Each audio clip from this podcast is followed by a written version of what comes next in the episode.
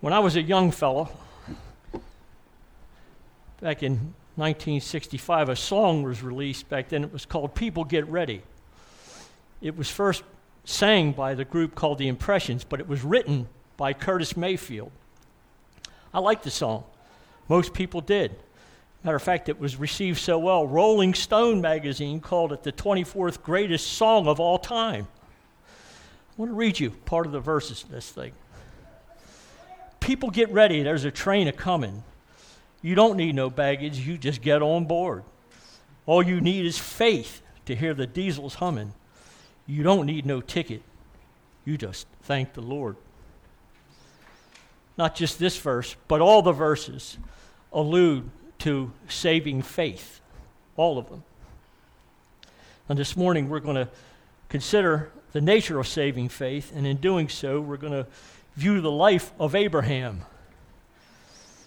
He is recognized as the father of our faith, and this is all highlighted by a promise God made to him. Our primary text will be in Genesis 22, verses 1 through 14. Our focus is going to address these points what faith is, the power of faith, and God's ultimate purpose for Abraham's seed.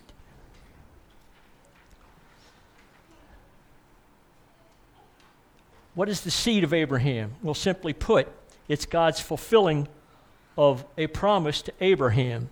He promised an offspring, or more accurately, a righteous seed, which could sometimes refer to a single person or multiple people.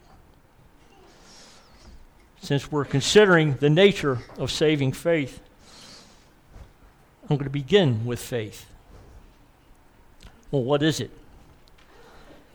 We get a clear explanation of it in Hebrews 11, chapter 1. Now, faith is the substance of things hoped for, the evidence of things unseen.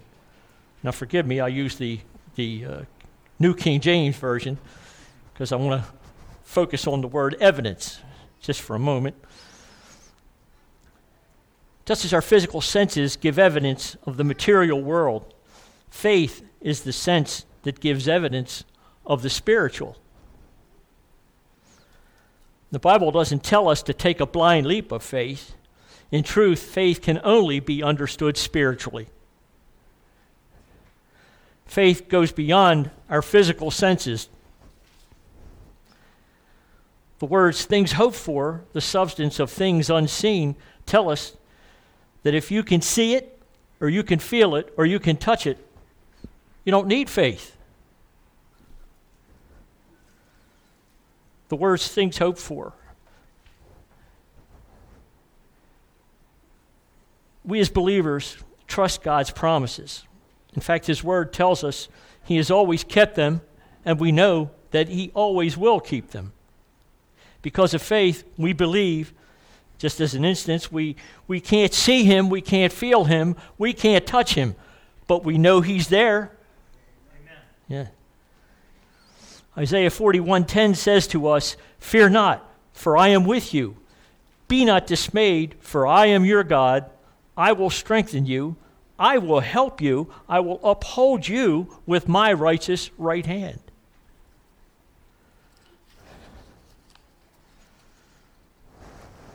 There we go.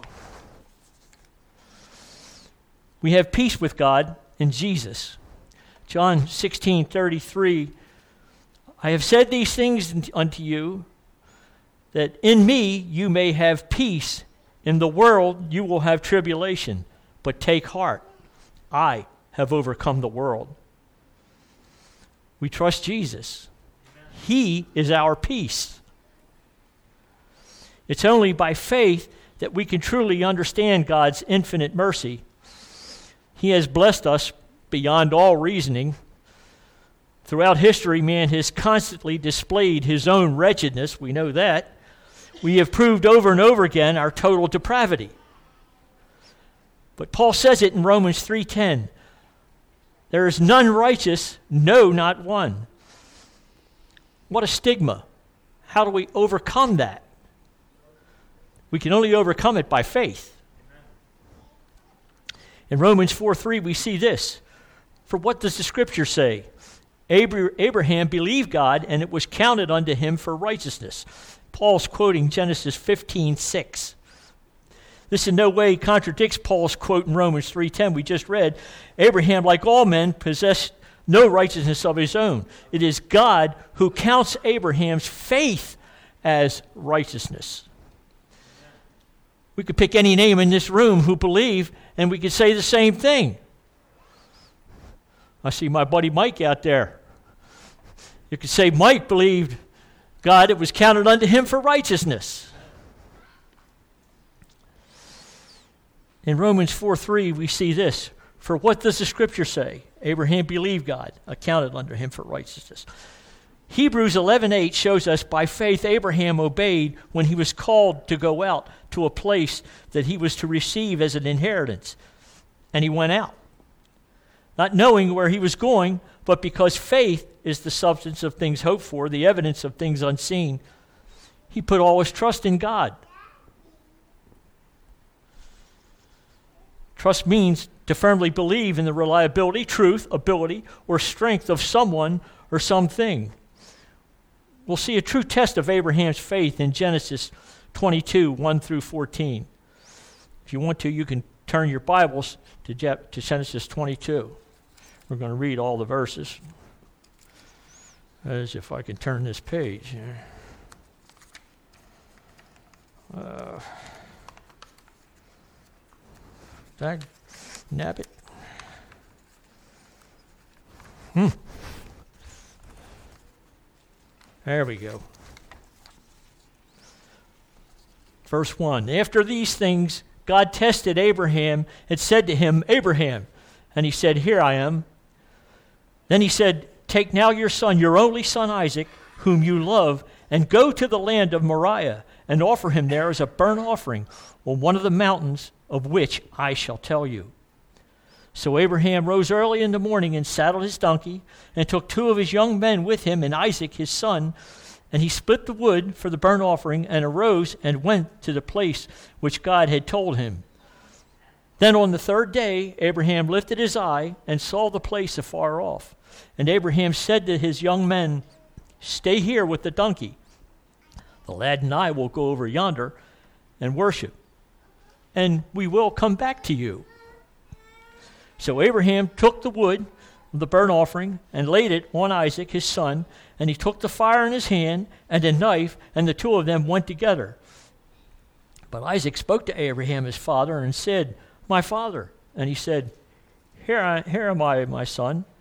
Then he said, Look, the fire and the wood, but where is the lamb for the offering? And Abraham said, My son, God will provide for himself the lamb for a burnt offering. So the two of them went together.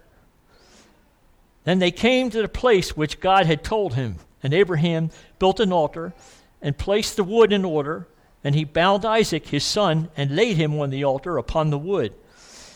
And Abraham reached out his hand and took the knife to slay his son. But the angel of the Lord called to him from heaven, Abraham, Abraham. And he said, Here I am. And he said, Do not lay your hand on the lad or do anything to him. For now I know that you fear God, since you have not withheld your son, your only son, from me. Then Abraham lifted his eyes and looked, and there behind him was a ram caught in the thicket by its horns. So Abraham went and took the ram and offered it up for a burnt offering instead of his son. And Abraham called the name of the place, The Lord will provide. As is said to this day, in the mount of the Lord, it shall be provided. Father, we pray, Lord, that your Spirit would work mightily in this room this morning, Lord. That your Spirit would give us the ability to discern your great and glorious word, Father. And we pray, Lord, that your Spirit would, would make sure that your glory, Father, falls heavily on this place this morning, Lord. And Lord, we ask that you would bless us with your word and give us that great understanding that we need, Father. It's in the name of Jesus we pray. Abraham demonstrated his belief in God's promise, which said, In Isaac your seed shall be called. And in verse 5, we, we noted that Abraham tells his servants, Stay here, the boy and I will come back to you. Right? So God said to your son, your only son, yet we know that Abraham had two sons, the other one called Ishmael, but Isaac was the son of promise, wasn't he? Abraham put his faith in the promise of God. He knew that through Isaac, his seed would be called. And so Abraham responded in God's command, uh, responded to God's command, and rose early and saddled his donkey, took two servants and Isaac with him, and he split the wood for the burnt offering and went to the place where God had told him. Abraham didn't really understand it all, but he trusted God, didn't he? That's the way our lives work. Sometimes we don't understand things that God does. We think they're going to turn out one way, and they turn out another way. But it's not our will, it's God's will, isn't it? But we have to trust Him in everything, don't we? There's nothing in the text that shows how Abraham felt. Not because he didn't feel, he obviously did, but only because he walked by faith and not by his feelings. Feelings have nothing to do with our salvation, by the way. Anyway, the boy and I will go over there, we will worship, and then we will come back to you. By the way, this is the first time we'll, you see the word worship in, in the Bible in Genesis 22. Anyway, Hebrews, here it is. Hebrews 11, 17 through 19, we read, By faith, Abraham, when he was tested, offered up Isaac. And he who has received the promise offered his only begotten Son, of whom it was said, In Isaac your seed shall be called, concluding that God was able to raise him up, even from the dead, from which he also received him in a figurative sense. So, by faith, Abraham, when he was tested, offered up Isaac. He knew that God would never break his promise. He's never broken one and he never will. Again, in Hebrews 11 1, it said, Now faith is the substance of things hoped for, the evidence of things once seen. In this New King James translation, we see the word evidence, which is, by definition, is the available body of facts or information indicating whether a belief or proposition is true or valid. But true faith has nothing to do with empirical evidence where our faith comes by divine assurance. It's God's assurance. If you're really saved, you know you're saved. He assures you that you're saved, right? The word substance of things hoped for is, is not like it's not like rooting for your we'll use a Ravens football team. You've got to hope they win today, right? You know. But that's not it at all. It's nothing like that, is it? When the Lord told Abraham to go from your country and kindred to your father's house and to a land I will show you, he literally took the walk of faith and obeyed God, not even knowing where he was going. That's a walk of faith, isn't it? Then Abraham was tested in Genesis 22. We see that he had complete faith and trust in God. Without his faith, I doubt that he would have agreed to sacrifice him. And he was going to sacrifice him. Okay? Or at least he would have questioned it, right? But he had complete faith and trust in God, didn't he? Sometimes we can be hard, or sometimes it can be hard to hold our faith. For example, when a person with a debilitating disease who for years is under treatment with drugs which are seemingly more punishing than the disease itself, and it seems like there's no end to it, they can begin to lose hope. I've seen this. It happened to Job. Job, remember the one in Job 15, 13, 15 said, Though he slay me, yet I will trust him? But in an earlier chapter, chapter 7, verse 6, He says, My days are swifter than a weaver's shuttle and come to their end without hope. We're human, aren't we? Only through God's strength can we hold our faith. Can I love the old hymn, Leaning on the Everlasting Arms. One of the verses says, What have I to dread? What have I to fear? Leaning on the everlasting arms. I have blessed peace with my Lord so near, leaning on the everlasting arms. Put, put your trust in Jesus. No matter what this world throws at us, put your trust in Him. Now, faith has power. Dwight L. Moody said, Faith makes all things possible. Jesus himself said, For truly I say to you, if you have faith like a grain of mustard seed, you will say to this mountain, Move from here to there, and it will move, and nothing will be impossible for you. John, and I'm going to, this is a good story about faith. I have a partialness toward the Gospel of John. Some of you know why. But anyway, in John 4 46 through 53, we see this story. So Jesus came again to Cana of Galilee, where he had made the water to wine. And there was a certain nobleman whose son was sick at Capernaum. And when he had heard that Jesus had come out of Judea into Galilee, he went to him and implored him to come down and heal his son, for he was at the point of death. Then Jesus said to him, Unless you people see signs and wonders, you will by no means believe. This rebuke wasn't aimed at the, at the nobleman, it was aimed at the crowd. Jesus knew the crowd's focus was on signs and wonders and not on Jesus. Jesus knew that they lacked real faith. Curiosity seekers, maybe. Seekers to see something sensational, maybe. But it wasn't faith in Jesus, was it? But the utterance of this rebuke, it could have caused this nobleman to lose hope. But this wasn't the case. He was de- undeterred because he was not looking for signs or wonders. He just wanted his son to be healed. And he somehow knew that Jesus was the one to do it.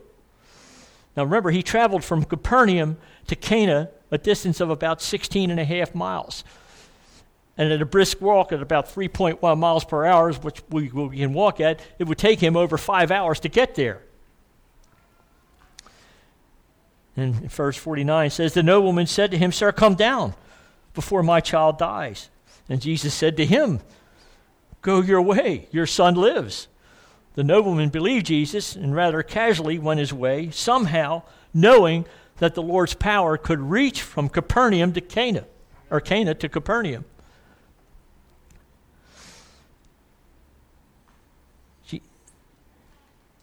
When he was still on his way, his servant met him with the news his boy was living. And when he inquired as to the time his son got better, they said to him, Yesterday at one in the afternoon, the fever left him. Then the father realized that this was the exact time at which Jesus said to him, Your son will live. So he and his whole household believed. Jesus not only healed the son physically, he healed a whole family of spiritual blindness, didn't he? You're going to hear this again, but everything God does, he does with a purpose. Okay?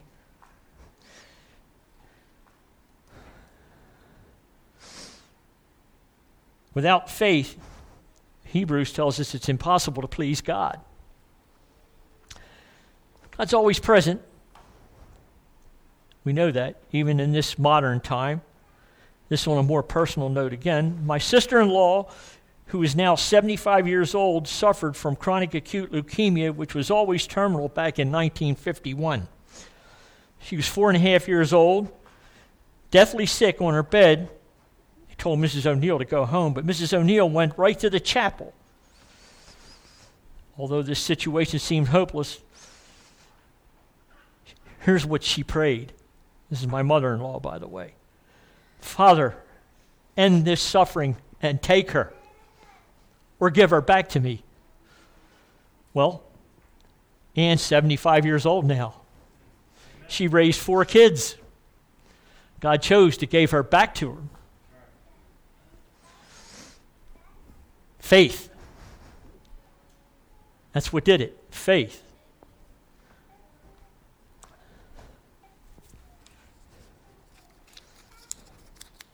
There we are. Next morning, little Ann was sitting up in her bed. And of course, the doctors and men of science, they were completely perplexed. They didn't know. They didn't know what happened. We know, though, don't we? Mrs. O'Neill gave her daughter to God, put her, put her right in God's hands, and God delivered her. Well, back to Abraham. Abraham took the wood for the burnt offering and placed it on his son Isaac, and he himself carried the fire and knife.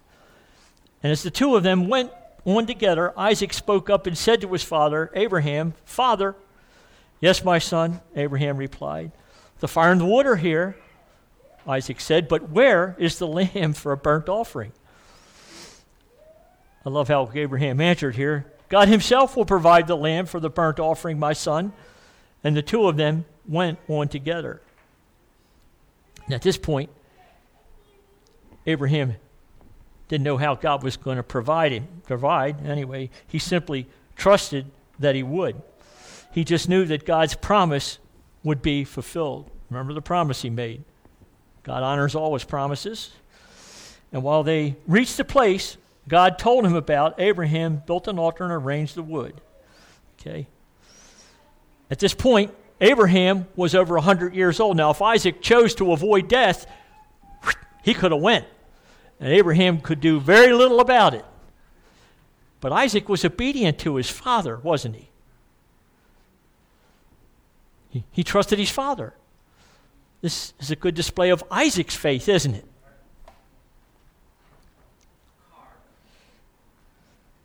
Kind of reminds you of the prayer of Jesus at Gethsemane in Matthew 26 39. And going a little further, he fell on his face and prayed, saying, My Father, if it is possible, let this cup pass from me.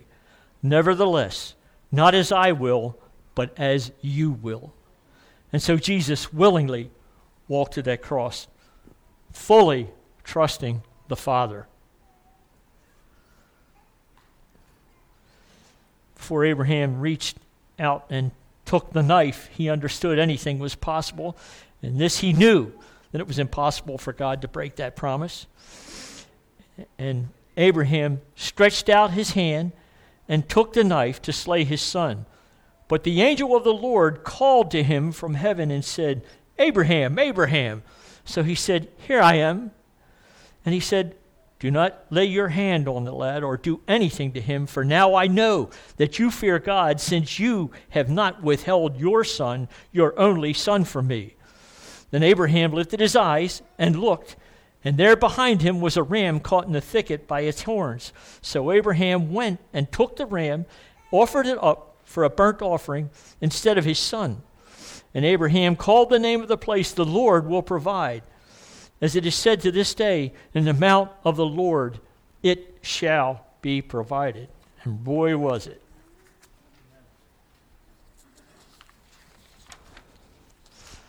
We have we, we have to believe that Abraham was willing to plunge the knife. Not because he knew that God would stop him, but because he knew that God could raise Isaac from the dead. We just read that in Hebrews 11 19. In this test, God could have allowed Abraham to carry out the sacrifice, but sometimes God takes the willingness to commit the sacrifice and often will not require it. Every now and then, he'll call a Christian to the mission field, and that he or she may not ever get there. Perhaps God's testing their willingness because He has something else planned for them to do. And make no mistake, He has plans for all of us to do certain things.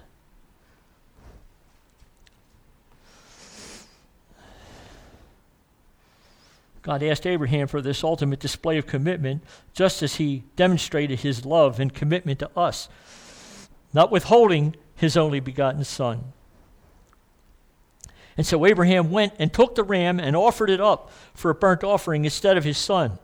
Well, God still required the sacrifice. He didn't call it off. He, he merely required that there be a substitute that he provided himself. He named this hill in reference to what he experienced. He called it Mount Provision. And we know that on that same mount, God made the, the, the only sacrifice that could have been made, the perfect sacrifice, the sacrifice of Jesus Christ, who John the Baptist called the Lamb of God. This event also pictures Jesus rising from the dead on the third day. In 1 Corinthians, it says, He rose again on the third day according to the Scriptures. But where does it say that? The Messiah will rise on the third day in the Old Testament. It says it right here. It says, and here the picture in, in the picture of Isaac, Abraham reckoned, reckoned Isaac as dead as soon as God gave the command to sacrifice him. Isaac was then made alive three days later when the angel of the Lord stopped Abraham from plunging the knife. John MacArthur points out that Abraham received Isaac back from the dead, as it were, even though Isaac had not been slain. Lot of similarity here. Both Jesus and Isaac were loved by their father. Each, them, each offered themselves willingly. Jesus and Isaac both carried the wood to be used for the sacrifice, and both were sacrificed on the same hill, and both were delivered from death on the third day.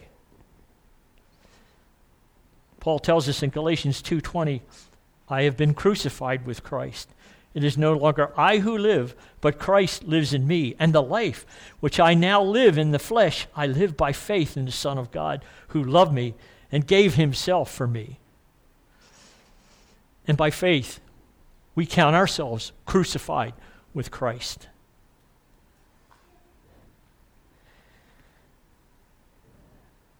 We are no longer dead in sins and trespasses, and we're raised again unto new life. In fact, we state this publicly when we're baptized, don't we? We're new creatures. Same old body, same old tent, but we're new creatures in Christ Jesus.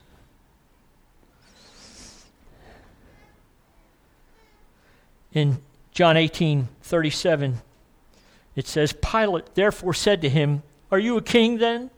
And Jesus replied, For this cause I was born, and for this cause I have come into the world, that I should bear witness to the truth. Everyone who is of the truth hears my voice.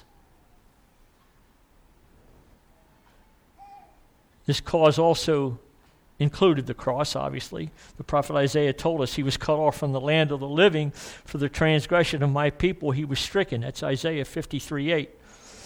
In faith, we trust Christ's finished work and the blood that was shed on the cross.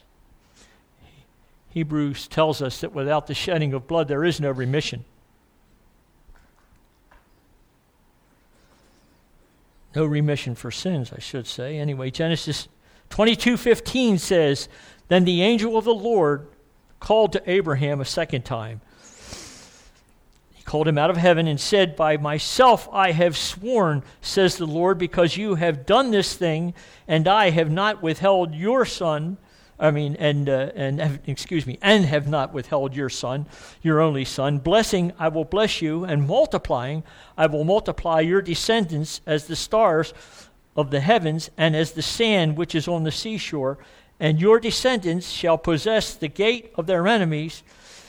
In your seed, all the nations of the earth shall be blessed, because you have obeyed my voice.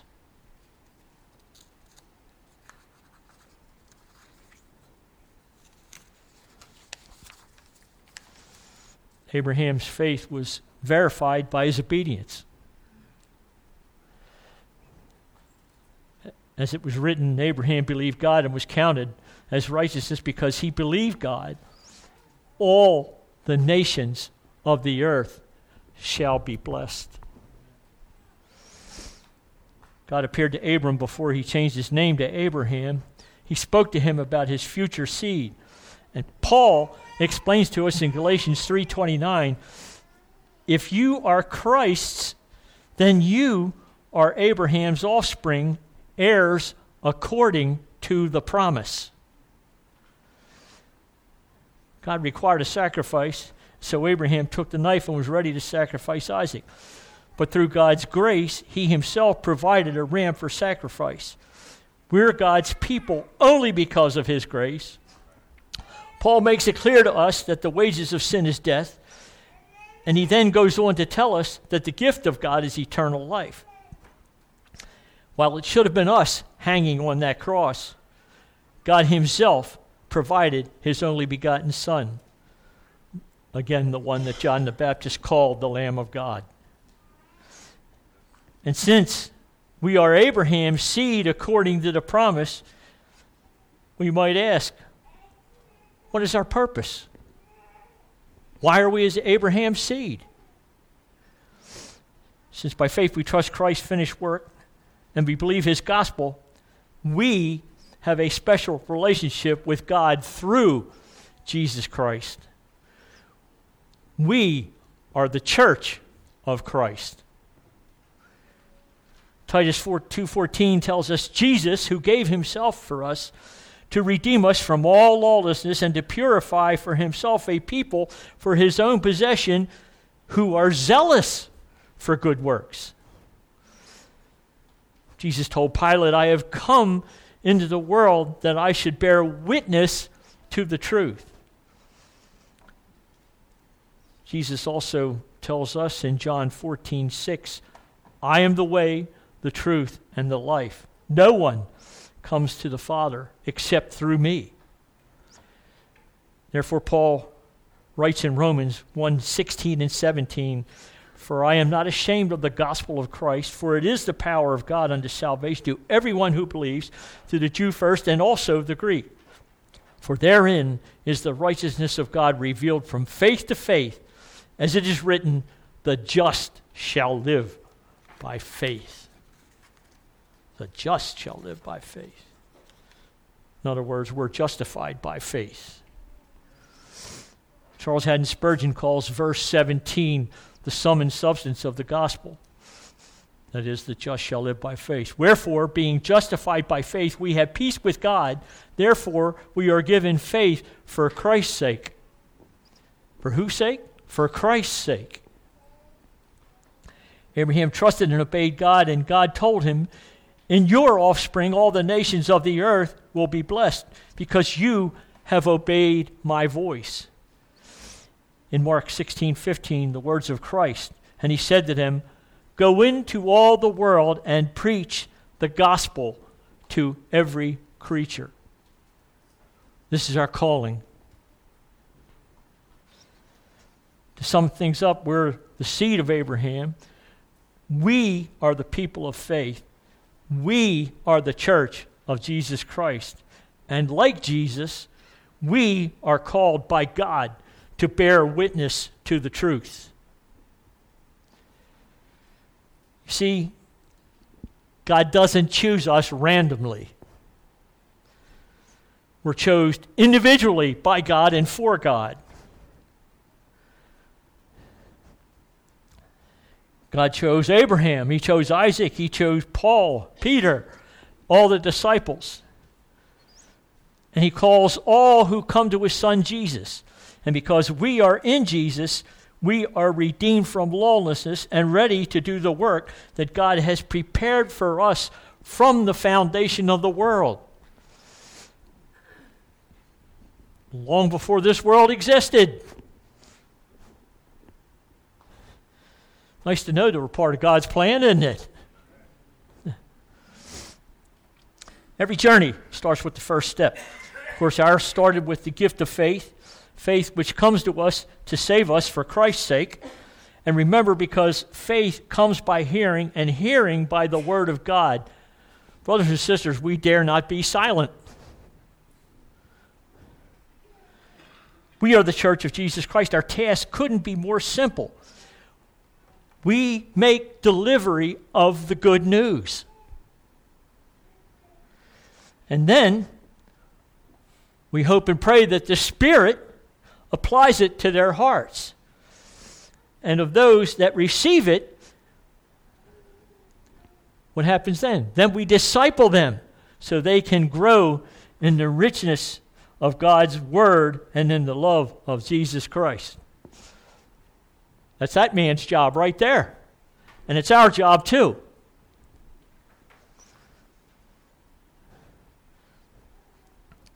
Jesus told Pilate that everyone who is of the truth hears my voice presents an interesting question. How do we find them?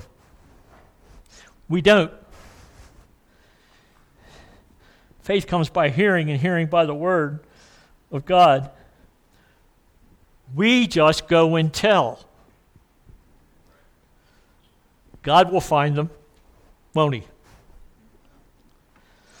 Ephesians, here's an uplifting thing had to include some uplifting stuff here. Anyway, in, in Ephesians 1:11 through 14, Paul tells us, "In him we have obtained an inheritance, having been predestined according to the purpose of him who works all things to the counsel of his will, so that we, who were the first to hope in Christ, might be to the praise of his glory." In him you also, when you heard the word of truth, the gospel of your salvation, and believed in him, were sealed with the promised Holy Spirit, who is the guarantee of our inheritance until we acquire possession of it, to the praise of his glory. Romans 8:29 Paul says those he foreknew he also re, uh, he also predestined to be conformed to the image of his son. That's our destiny, isn't it? Be- become the image of his son. And one day we will be. We're not there yet. But when we see him face to face, then we'll be just like him. How you like that for a promise, huh? We're going to be just like Jesus one day.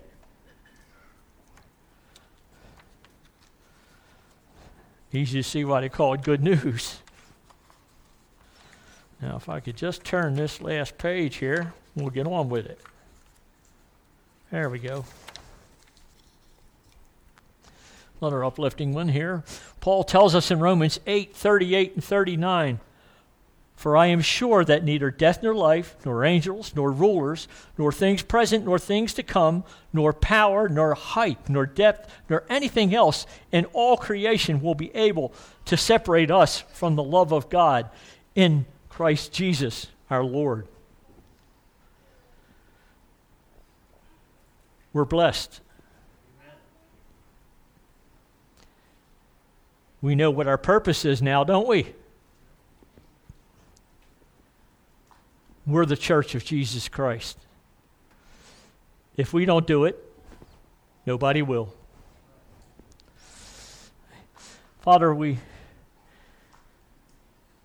ask that you would give us a determined heart to spread the good news. Father, we, we ask that you would help us speak boldly through the strength of your Holy Spirit. And Father, make our lives a reflection of the glorious light of our, our Savior, Jesus Christ. And Father, keep us strong in faith and obedient to your will. And Lord, we ask all these things in the name of our great Lord and Savior, Jesus Christ. Amen.